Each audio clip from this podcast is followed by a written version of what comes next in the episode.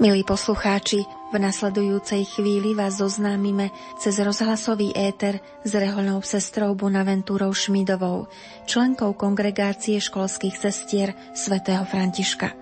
Sestra Bonka, ako sa rada necháva oslovovať, slúži na reholnej vrátnici, ale Bohu sa rada prihovára nielen cez modlitby, ale i básne a pôsobivé meditácie. Ocenili ich už na niekoľkých literárnych súťažiach, čo dokumentuje ich kvalitu a hĺbku.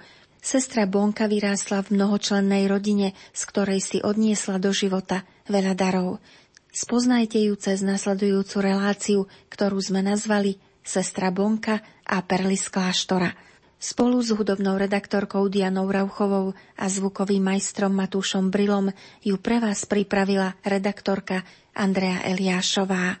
Pokojné, sviatočné, vianočné chvíle na našich frekvenciách.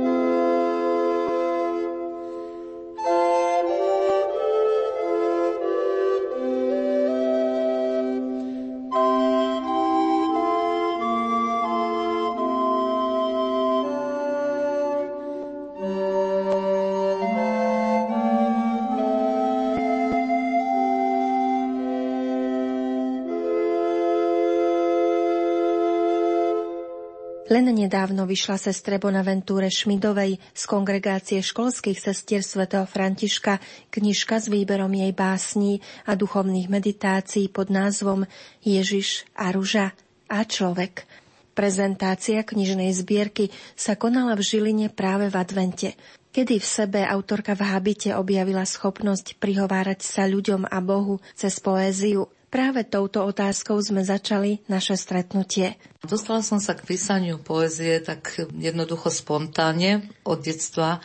Vnímala som, že naši rodičia si píšu básne, aj v rodine viacerí písali a vždy mňa vlastne inšpirovali také niektoré udalosti zo života, vlastne čo som prežívala. Tým postupne som prišla a zvlášť keď som prišla potom do Rehole, tak tam už ešte aj tie ako duchovné skutočnosti ma ešte viac oslovovali a boli tam vlastne aj podnety od tých samotných svedcov, autorov, mystikov, ktoré ma teda viedli aj samotná modlitba žalmov k písaniu básni.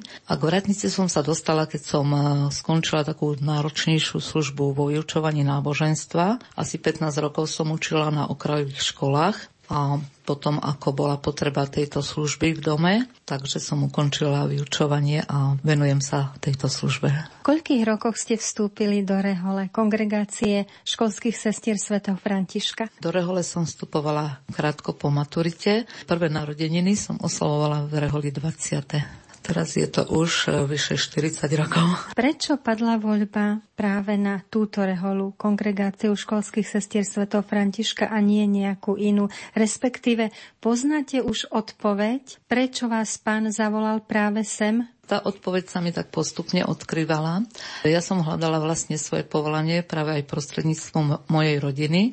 Rodičia vnímali ako pohnutky svojich detí a viedli ma týmto smerom, preto ma otec zoznámil postupne aj, aj maminka s viacerými reholami. Už za totality som poznala viaceré spoločenstva. Bola som najprv orientovaná k iným sestrám pretože mi Duch Svetý ukazoval inú cestu, tak vlastne cez, potom dokonca cez môjho rodného brata som sa dostala k týmto školským sestrám a vnímala som, že to je ako cesta pre mňa. V podstate až neskôr vlastne som sa dozvedela, že sú to sestry františkanky, lebo v tom prvom okamihu ma to veľmi nezaujímalo, ale páčilo sa mi ich duch, ktorý tam vládol.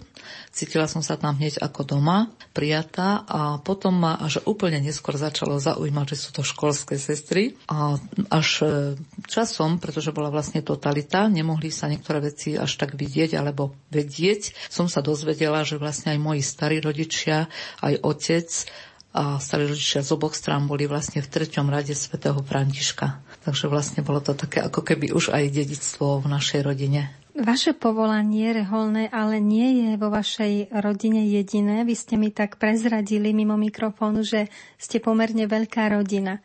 Mám ešte brata Františkána, s ktorým sme vlastne v totalite obidvaja, teda obaja tajne vstúpili do františkanskej rehole a brat teda k menším bratom a ja zase k školským sestrám, pričom v totalite sme vlastne spolupracovali a boli sme také spojené komunity, ktoré fungovali v Bratislave na Trnávke v viacerých domoch a zažili sme vlastne aj určité prenasledovanie. Ako prijali teda vaši najbližší to rozhodnutie vaše a aj bratovo toho vstupu do rehole. Rodičia, myslím, že nás poznali a boli s tým zmierení, teda vedeli, že sa tak orientujeme. Bolo to pre nich, myslím, že také pekné. Sestrička Bonaventura, vy máte také osobitné reholné meno, prezývajú vás Bonka. To ste si vy sama vybrali? Meno som si sama vybrala, pretože vlastne v tej dobe sme mali jedného františkána z Čiech, otca Aleša, ktorý nám prednášal duchovnosť a rôzne tieto františkánske teda texty a práve, že veľa z tých, z tých textov bolo zo svätého Bonaventúru, ktoré ma veľmi chytili za srdce a oslovili, takže ja som chcela si dať meno svätého Bonaventúru ako patrona. Dostanete sa v Reholi počas vašej služby často k poezii alebo k básňam, ktoré tvoríte, alebo len tak úchytkom? Čo sa týka tvorby básni v rámci služby, tak e, tvorba básne nie je celkom podmienená službou. Niekedy to príde práve v okamihu, keď ja tú báseň už e, nevládzem ani zachytiť, ani stíham zachytiť, takže niektoré zostanú nezachytené, ale zase skôr niekedy ma tak podnecuje možno aj taká potreba, že písala som sprvu dosť hodne aj také gratulačné básne pre potreby iných a tie mimo, tak niekedy sa tvoria na kolenách v kaplnke, alebo niekedy, keď príde tá inšpirácia aj v službe. Teda mohli by ste niečo pre poslucháčov aj zarecitovať z toho, čo ste vytvorili? Mám tu taký jeden odkaz, e, ktorý je možno aktuálny. Je to vlastne pre rodiny, o rodine. Dá sa povedať, že to je jedna možno spomienka na takú jednu z rodín. Má to názov Rodina. Rodina to je zasadnúť si spolu k nedelnému stolu. Potom, čo pokrm svoj už duša dostala, pri stole slova, pri stole vína a chleba. Rodina, to je pocítiť tú vôňu domova, kde nie si sám, ste jedenácti dookola a s vami otec mama, čo sa rokmi tešia, že rodina je zasa o jedného väčšia. Rodina. To je klaknúci večer spolu pri operadle postelí, kde vás nič nedelí. Len presahuje operadlo, kým dorastiete, budete dospelí. A zasahuje kdo si, ku komu sa obraciate, v dôvernej spoločnej modlitbe, v nádeji, pri večernom modlení. Rodina to je, že sa máme stále radi. Ako vtedy, keď sme spolu pod jednou strechou viedli a spali na poschodových, čo otcové šikovné ruky pre nás poskladali. Veď každý byt bol pre našu rodinu primalý. Ale to vôbec nebránilo, aby nám bolo dobre, milo, srdciam blúbení. Nik za tie roky nepovedal, s tebou sme nerátali – boli sme každý inému Božím darom, niekto si naviac nechcený.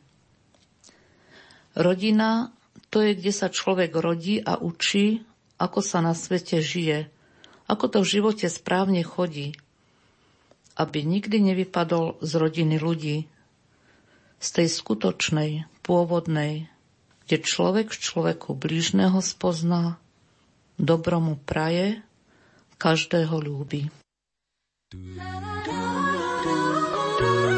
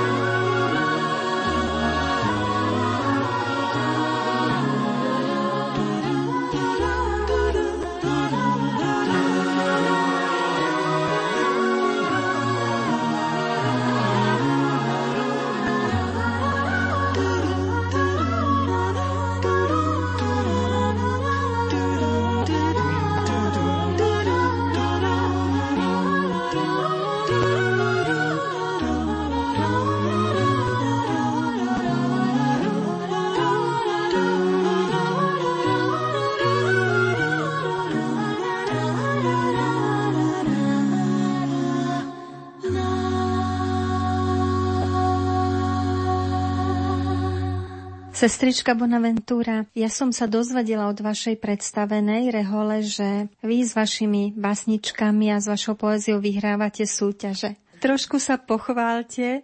Ja viem, že reholníci sa nezvyknú veľmi chváliť, ale vyzývam vás, aby ste sa pochválili, kde ste s nimi uspeli. Posledne som uspela na súťaži odkaz Karoliny Bristleovej.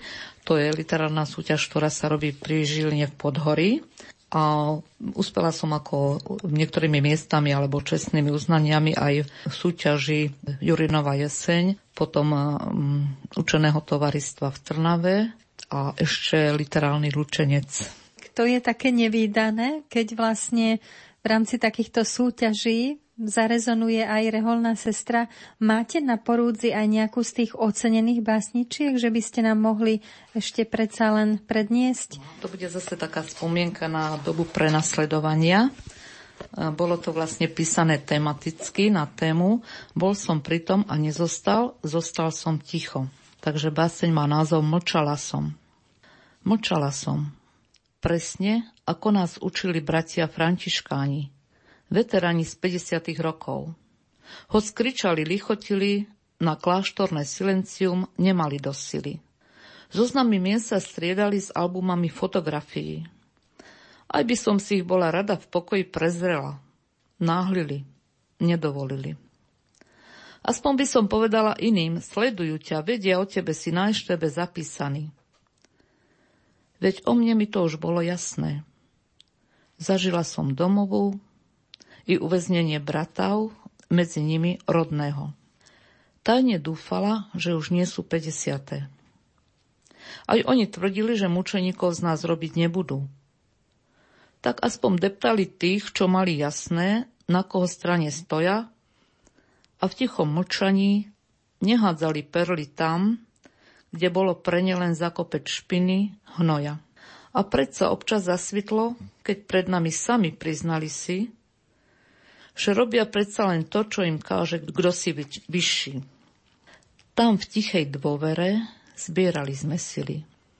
Modlitbou ruženca, či tajných zdravasov, plietaných medzi povestných výsluchov, nakoniec našich kamarátov potichu odzbrojili. Prezradte, ako ste vy vlastne prežívali obdobie totality, kde vás to zastihlo a s čím všetkým to bolo vo vašom živote spojené?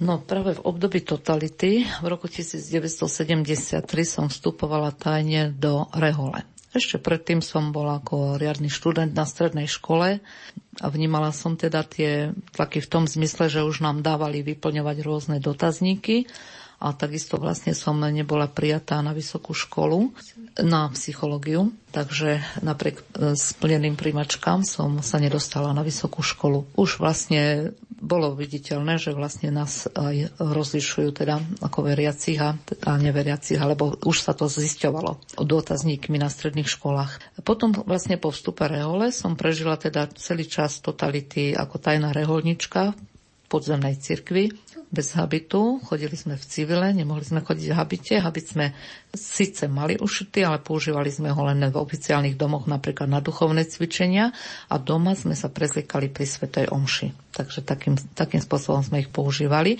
Ale keď už sa chýlilo k tým prenasledovaniam horším a sme tušili, tak sme vlastne aj väčšinou tieto veci stihli poodnášať, tie oficiálne aj omšové, alebo niektoré veci sa potom ešte našli. Prežívala som to vlastne ako riadne v civilnom zamestnaní, chodili sme do práce, ale pritom sme si plnili svoje jasné aj domáce povinnosti, delili sme si služby, ale takisto aj reholný život, že sme sa vlastne spolu s bratmi modlievali, keď chodevali k nám bratia františkáni, alebo keď už boli naši tajne vysvetení kňazi, ako aj môj rodný brat, tak sme mávali v dome svetu omšu, rané modlitby, potom do práce potom zase spoločné večerné modlitby a teda spolu sme mávali spoločný stôl, jedlo a niekedy teda aj ako určenom programe teda rekreácia. Potom sme mávali duchovné obnovy, riadne sme si robievali aj z viacerých komunít naraz. To sme sa stredali v niektorých domoch, iných miestach, aby sme to teda trošku tutlali a potom aj sme mávali tajné štúdium, čo sa tiež vlastne striedalo na miestach rôznych a chodevali k nám, otcovia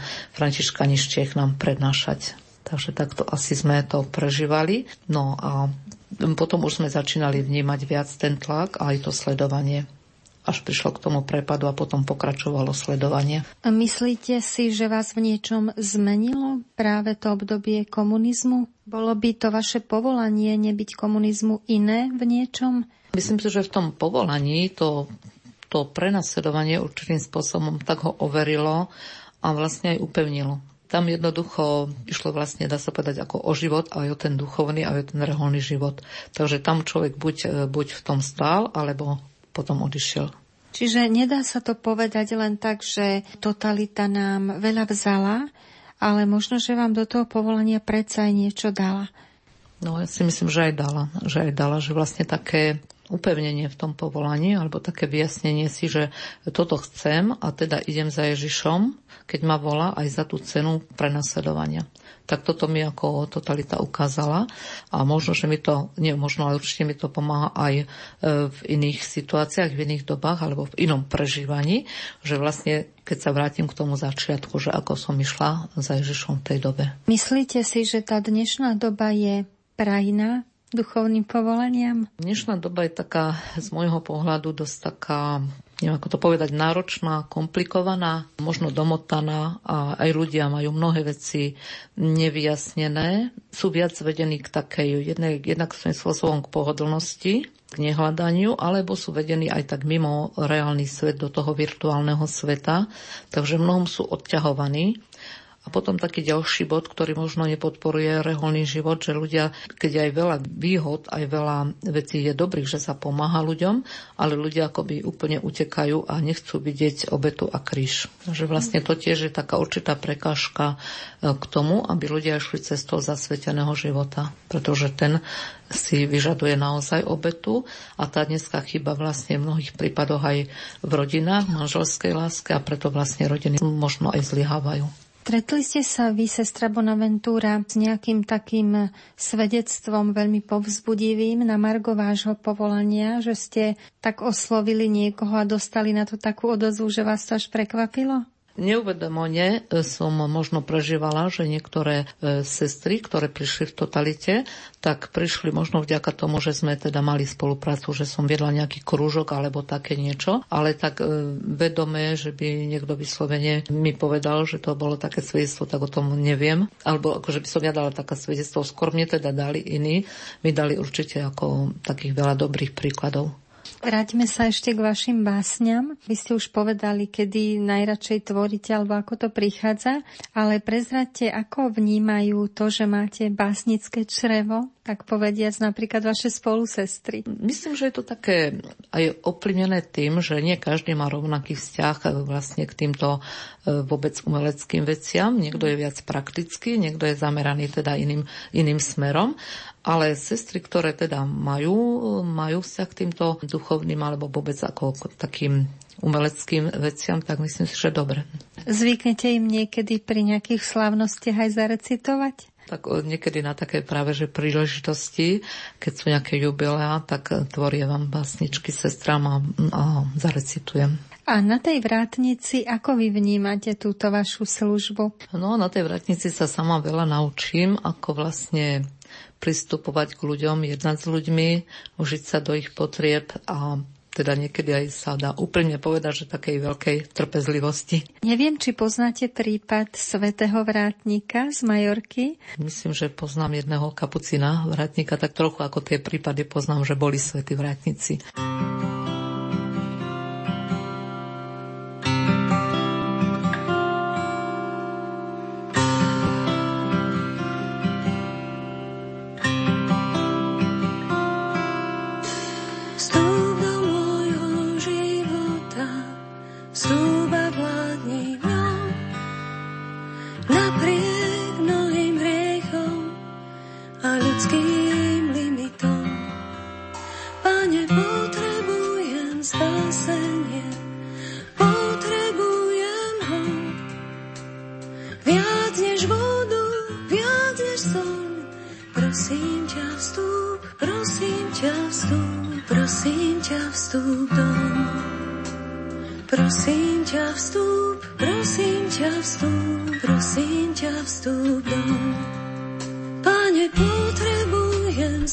Spásenie, potrebujem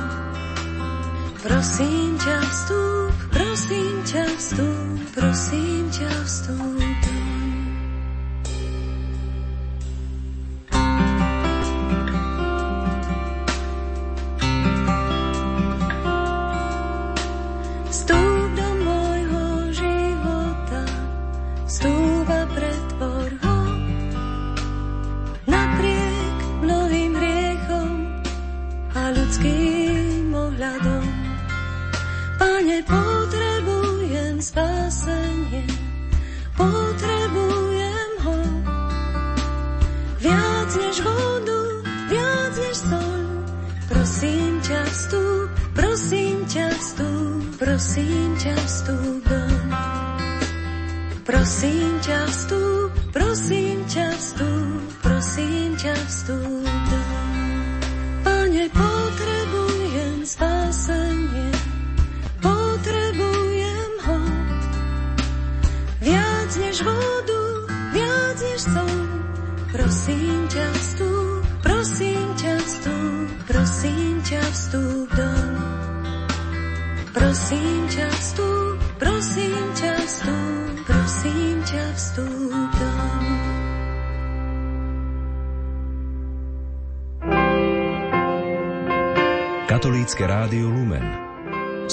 A pokoj do vašich príbytkov.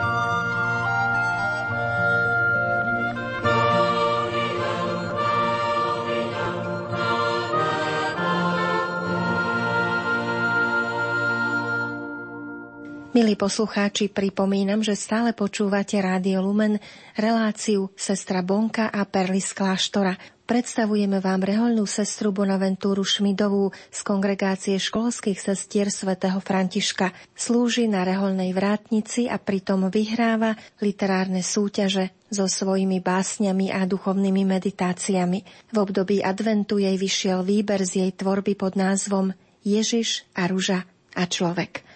No je to taký, možno taký dar Boží, a možno si ho tak aj sama začínam viac v poslednej dobe uvedomovať, že skutočne vidím e, veci niekedy inak. A možno, že to je taká františkanská charizma, že v poslednej dobe si viac tak uvedomujem tú Božiu dobrotu napríklad v každom stebielku trávy. A to môžem nad tým ako rozímať, ale je to taký určitý dar, ale nie je to možno podmienené tým, že niekto píše básne.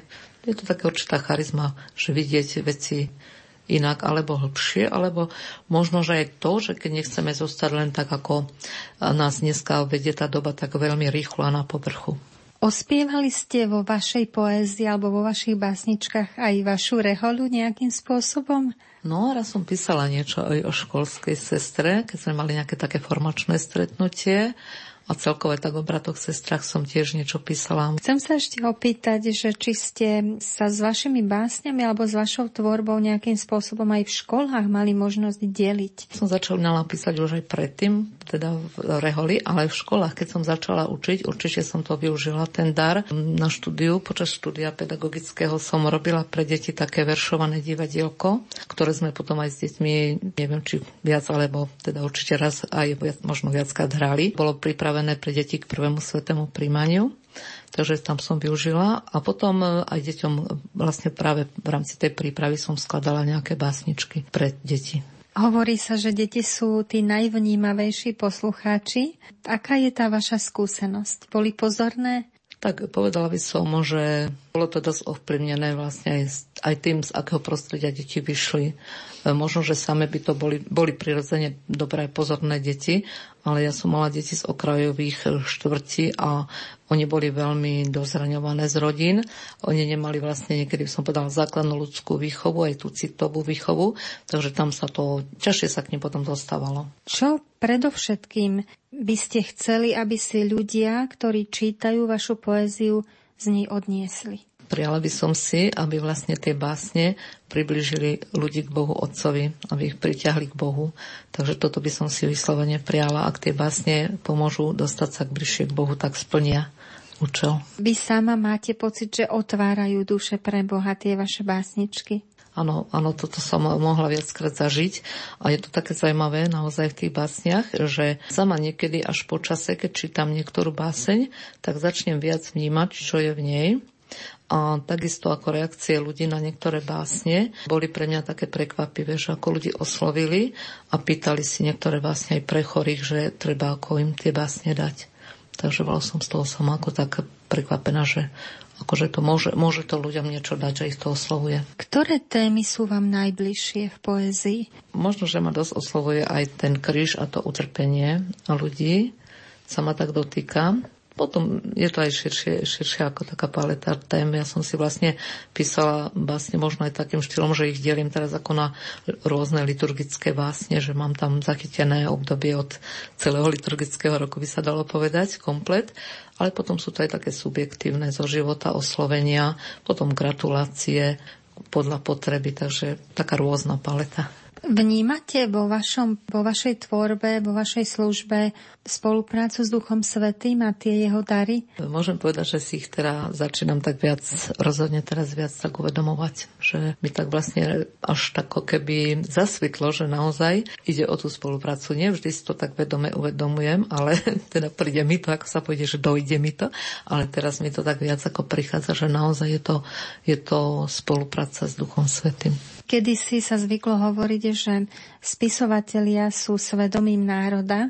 Myslíte, že aj tí básnici, alebo básnici ešte viac? Myslím si, že by mohli byť a mne by sa veľmi páčilo, keby sa vlastne aj tí tvorcovia duchovnej poezie, ktorí teraz vystupujú na Slovensku, keby sa možno tiež časom vytvorilo nejaké také spoločenstvo a také prepojenie, že by sa ešte aj vzájomne viac vedeli pozbudiť, obohatiť, ako to bolo v minulosti a teda byť aj pre ten národ takou oporou, lebo určite to národ potrebuje, že je to také aj možno aj zanedbané v dnešnej kultúre, ale zdá sa, že je tak málo miesta pre poéziu. Dnešná kultúra ide veľmi, niekedy, ako som už povedala, veľmi to ide rýchlo, povrchne a niekedy sa v tej kultúre berú niektoré veci, ktoré sú svojím spôsobom moderné a vyzerajú tak zaujímavo, ale ja sama neviem, aký, ako napríklad zachytiť v nich e, myšlienku alebo o čo tam ide.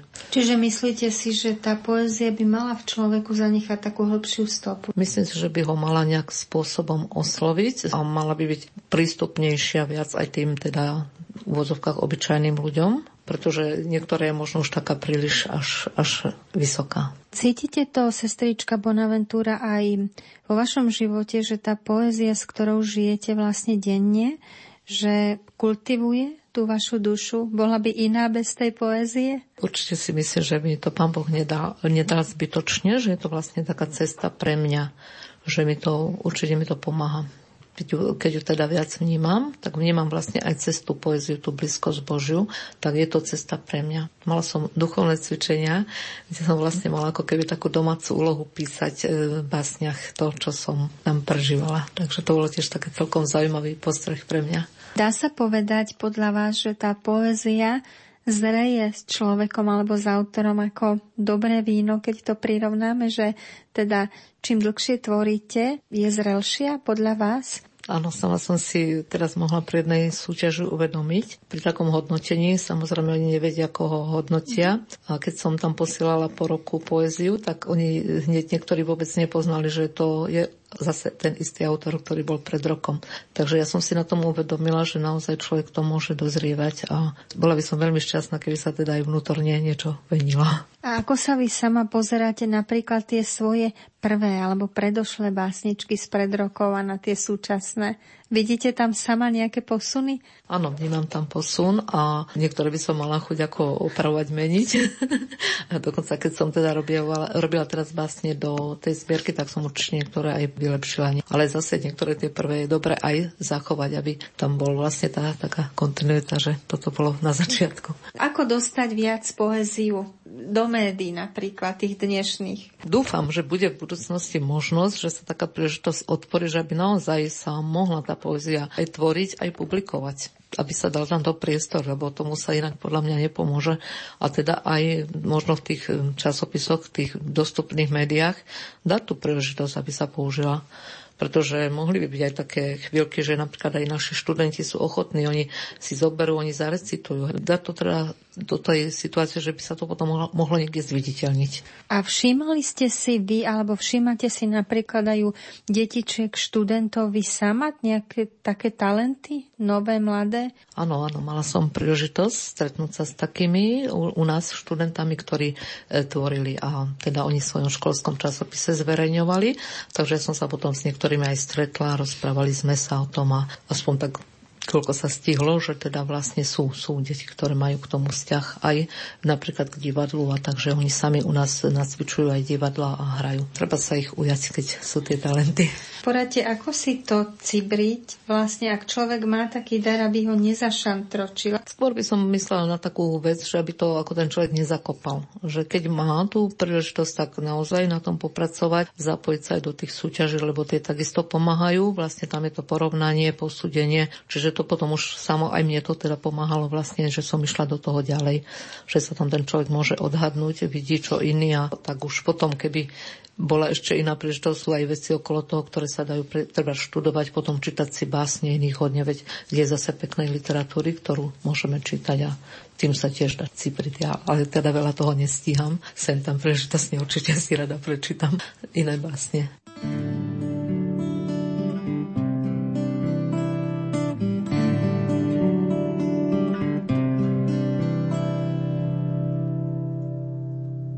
Zaprášenou planinou kráča človek sám s roztrhanou kapucňou kolpetier obraz má.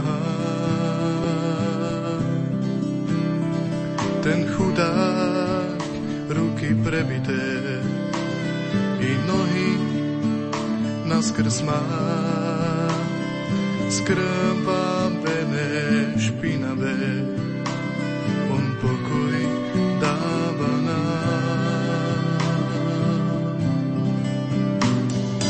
Lásku šíri ďalej, ona má ho v područí.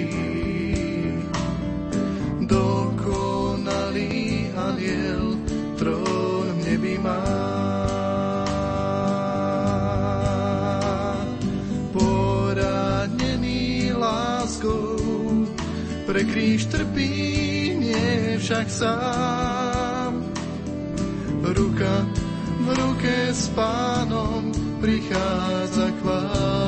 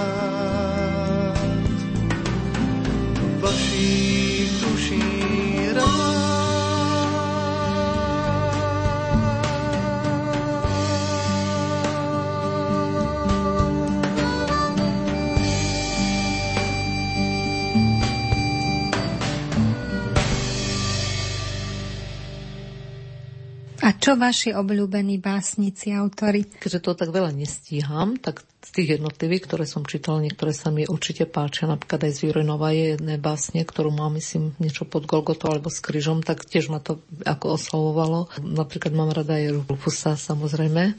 Takže tieto mám veľmi rada. Určite si prečítam aj iné, ale keďže nemám možnosť až tak veľmi v širokom zábere, tak som si možno ani nevyberal, že nejaký taký oblúbený, ale viem u tých autorov nájsť niečo, čo, mi, čo ma oslovia, čo mi teda dá takú peknú myšlienku.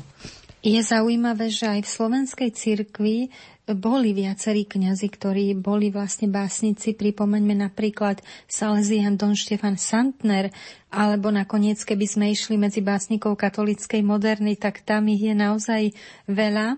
Myslíte si, že aj v tom duchovnom povolaní treba rozvíjať a podeliť sa vlastne s ľuďmi o ten dar? Že nenechávať si to len niekde v šuflíku pre seba? Čo poviete? Každú charizmu, ktorú človek má, je dobre dať do služby. Tú charizmu nikto nemá len pre seba. Takže určite. A ja si myslím, že aj je v reholiach a v tých povolaniach je aj zmysel preto, aby to podporili pretože určite nie sme tu my prví a boli mnohí pred nami a myslím, že budú zase ďalší. Na margo svojej zbierky Ježiš a ruža a človek a jej obsahu nám sestra Bonka prezradila. Sama som vyberala, plus som tú zbierku obohatila, je tým zaujímavá možno, že som tam dala nejaké básne od mamičky a od otecka. Teda od mamky mojej a od otca tak ockovej boli niektoré uchované. Možno tak síce z nich ich tam nie je veľa, lebo on už zomrel, tak možno jedna, ale mamička si niektoré, niektoré boli aj zverejnené, čo písala jednu bratovi a potom si doslovne cez telefon pamätala a nadiktovala mi dve básne, ktoré kedy si písala otcovi. No tak zdá sa, že ten talent v rodine je. Áno, je, lebo nielen sama píšem v rodine, ale aj staršia sestra takisto píše a aj mladší aj skladajú pesničky, alebo tvoria zase možno aj iné umelecké diela, malby a podobne. Brat kniaz píše veľmi dobré kazne. Ako by ste chceli, sestrička Bonka, do budúcna ešte zveľadovať ten obrovský duchovný dar, ktorý máte? No, ak ma to pán Boh nechá, ja mám ako chuť pracovať aj na iných veciach. Napríklad mám veľa popísaných aj duchovných úvah. Mám predstavia, niekedy ma tak inšpiruje, že niečo napísať aj pre ľudí z toho, čo som vyučovala, ako pre deti, alebo mnohé veci, alebo aj pre deti mám, mám ešte také nezverejnené veci, čo som skladala pre deti, napríklad jednu takú vianočnú baladu. Mám viacej viacero kryžových ciest poskladaných, ale nezverejnených. Ale to je, hovorím, otázka toho, ak to pán Boh bude chcieť. Pri príležitosti obnovy našich slubov v tomto roku sme mali úvahu, ktorá sa týkala jedného františkánskeho miesta. Je to miesto Fonte Colombo. Miesto, kde svätý František napísal prvú regulu. Miesto tiché, akoby utajené pred očami sveta. Za to plné nebeského jasu, a zážitku stretnutia milovaného s milovaným. Tu František prežíval ťažký vnútorný boj, lebo mnohým sa zdalo príliš tvrdé to, čo požadoval. A čo požadoval? Nič iné. Len nasledovať príklad Baránka Božieho, ktorý vydal z lásky k nám na smrť seba samého. Toto miesto skrýva strom, na ktorom sa zjavil Františkovi pán, aby ho uistil o správnosti všetkého, čo vyžaduje a ubezpečil prísľubom, že Boh mu aj s kameňom môže zbudiť bratov. Lebo to je On, ktorý dobre dielo začal a ho aj udrží a privedie k slávnemu koncu. On je tým, ktorý si žiada aj od nás nehľadať istotu v nikom okrem Neho. Lebo On je alfa, omega, počiatok, koniec, prvý a posledný, ten, ktorý bol mŕtvý a ožil. Fonte Colombo, miesto, ktoré je označované aj ako františkánsky Sinaj. Lebo tu pre všetkých, vtedajších i budúcich, zazneli slova, ktoré máme žiť, ak chceme skutočne a verne nasledovať Krista v duchu svätého Františka. Fonte Colombo, miesto, kde sú zachované prvé dokumenty o schválení tohto spôsobu života, ktorý je stále nový a schopný oživovať celý svet i vesmír. Jeho prostredníctvom totiž pôsobí duch posvetiteľ a obnoviteľ, duch, ktorý všetko tvorí nové. V závere je požehnanie svätého otca Františka. Nech každého, kto toto zachová, v nebi naplní požehnanie Najvyššieho Otca a na zemi nech je naplnený požehnaním jeho milovaného syna s najsvetejším duchom utešiteľom i so všetkými nebeskými mocnosťami a so všetkými svetými.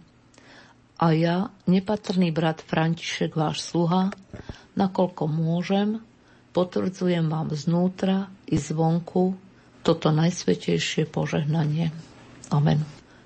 Čo považujete ako za to také najcennejšie, čo ste si odniesli z toho rodného hniezda do života aj do toho reholného?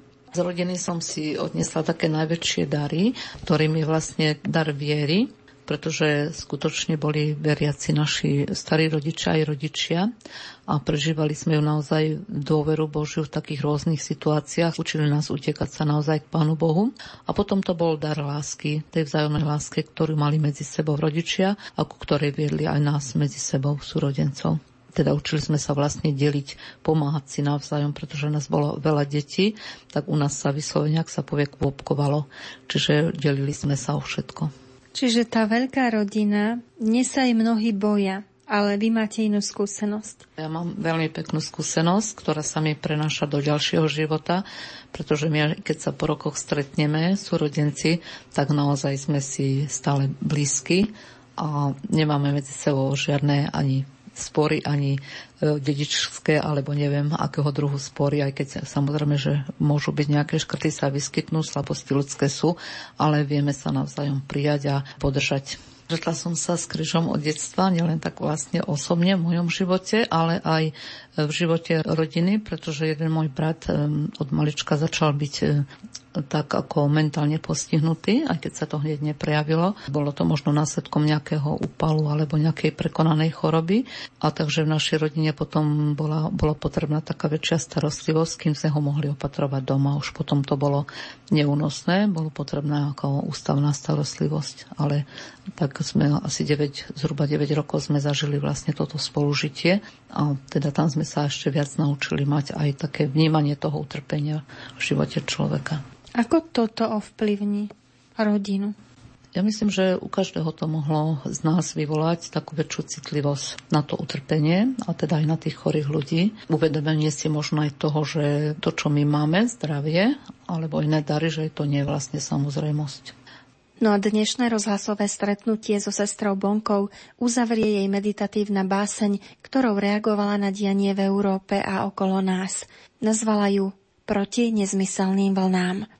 Námorník držal v rukách dieťa, podchladené, viac neláskou ľudí tejto zeme ako studenými vlnami.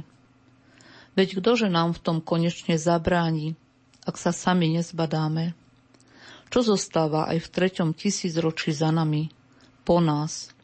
Utečenci, trosky, na útese bral a dieťa, v ktorom malý človek svoj boj o život, kvôli vlnám egoizmu iných, kvôli nezmyselným vlnám vojen a nenávisti, veď treba i na zbrojení zarábať, svoj ešte len začatý život kvôli silnému výbuchu zla v nás i okolo nás utopil, prehral. Ale aspoň to nech je nám ľudstvo k dobru, že ho kdo si neznámy, námorník, za nás, za všetkých, síce už naposledy, ale predsa len tak po ľudsky vo svojej náruči zachytil a ľudskou slzou objal, ohrial. Aby nakoniec vyťazilo dobro a láska v nás a život skutočný svoj posledný boj vyhral.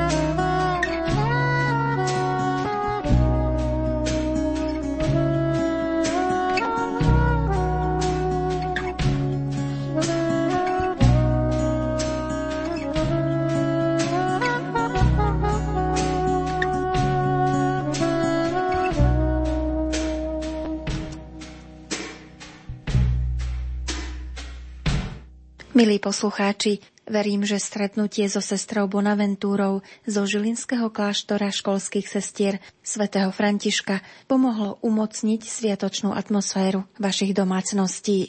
V tejto chvíli končíme rozhovor o poézii a zaujímavej i talentovanej žene v habite, ktorá sa snaží cez svoje dary a talenty byť blízko Bohu i ľuďom.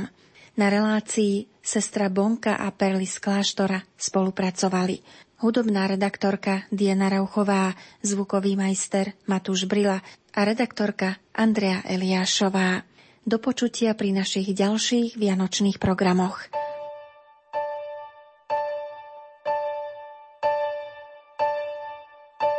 Svoj pokoj vám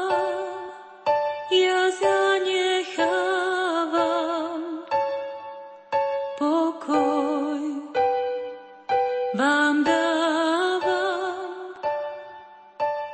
nie ako svet.